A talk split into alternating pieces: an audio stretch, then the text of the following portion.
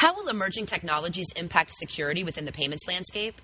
That's a question the Payment Card Industry Security Standards Council is tackling. During the P C I Standards Council's North American Community Meeting in Orlando this week, I caught up with Troy Leach, the P C I Council's Chief Standards Architect, to talk with him about point-to-point encryption, tokenization, as well as E M V chip and PIN payments, and how those three technologies fall into the P C I fold. Here is Troy Leach. Uh, well, point-to-point encryption has the opportunity to take a merchant environment that normally would be require validation from the point that card information enters that environment all the way to the external firewall and out to the bank. And what P C I Council has decided is that with the certain types of criteria and certain domains validated, then maybe that environment is minimized, and the card data environment goes from the entire environment of a merchant to a smaller environment where it's simply the point of encryption, uh, the key management elements, the merchant environment where that device or encryption mechanism lives, as well as the point of decryption. And if we do that, there's an opportunity for us to simplify P C I compliance for many of our merchants out there. And when we talk about end-to-end encryption, you'd mentioned during the sessions today that there's really no standardization. Why is standardization needed? There are many technologies already in the marketplace today, and, and from a merchant perspective, there has to be a caveat emptor or, or buyer beware approach to any type of solution you're looking at today. Uh, there is the need to not only be secure, but you have to demonstrate security to your third parties, your business partners. And what we believe is absent in today's market is a consistent way to test that the security is actually effective.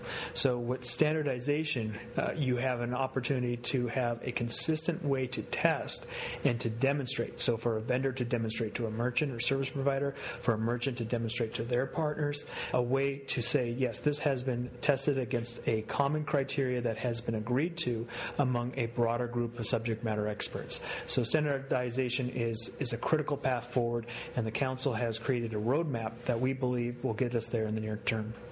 I also wanted to ask a bit about tokenization. It's another way to protect cardholder data. But when it comes to guidance, this is something new that the Council is looking at. Could you give us an idea about when we can expect guidance? And then I'd also like you to speak briefly about the notion that we need to have all these emerging technologies working together when we think about E M V, tokenization, and then also P C I D S S. Why do we need to have all three? Well, currently we have, I mentioned uh, earlier that we have two documents already for point-to-point encryption and E M V as guidance papers, and we are in the process of developing a similar guidance paper for tokenization, and that work is being done in collaboration with a special interest group that, of subject matter experts, and we hope to have a draft of that uh, for review by our special interest group and by the Council members in uh, fourth quarter of this year, and so I would anticipate guidance uh, sometime a- after that. And, and hopefully sooner than later, because the Council has been very aggressive in this particular area, and we want to go to market as quickly as possible with guidance for merchants and service providers that are considering tokenization. You, you have a great question with providing the three types of technologies and how they can work in concert to provide a better security posture for an organization. Uh, E M V has uh, quite a few benefits that we outline in our guidance around the authentication of a transaction. You have point-to-point encryption that gives you some uh, good security principles for the transmission of that information.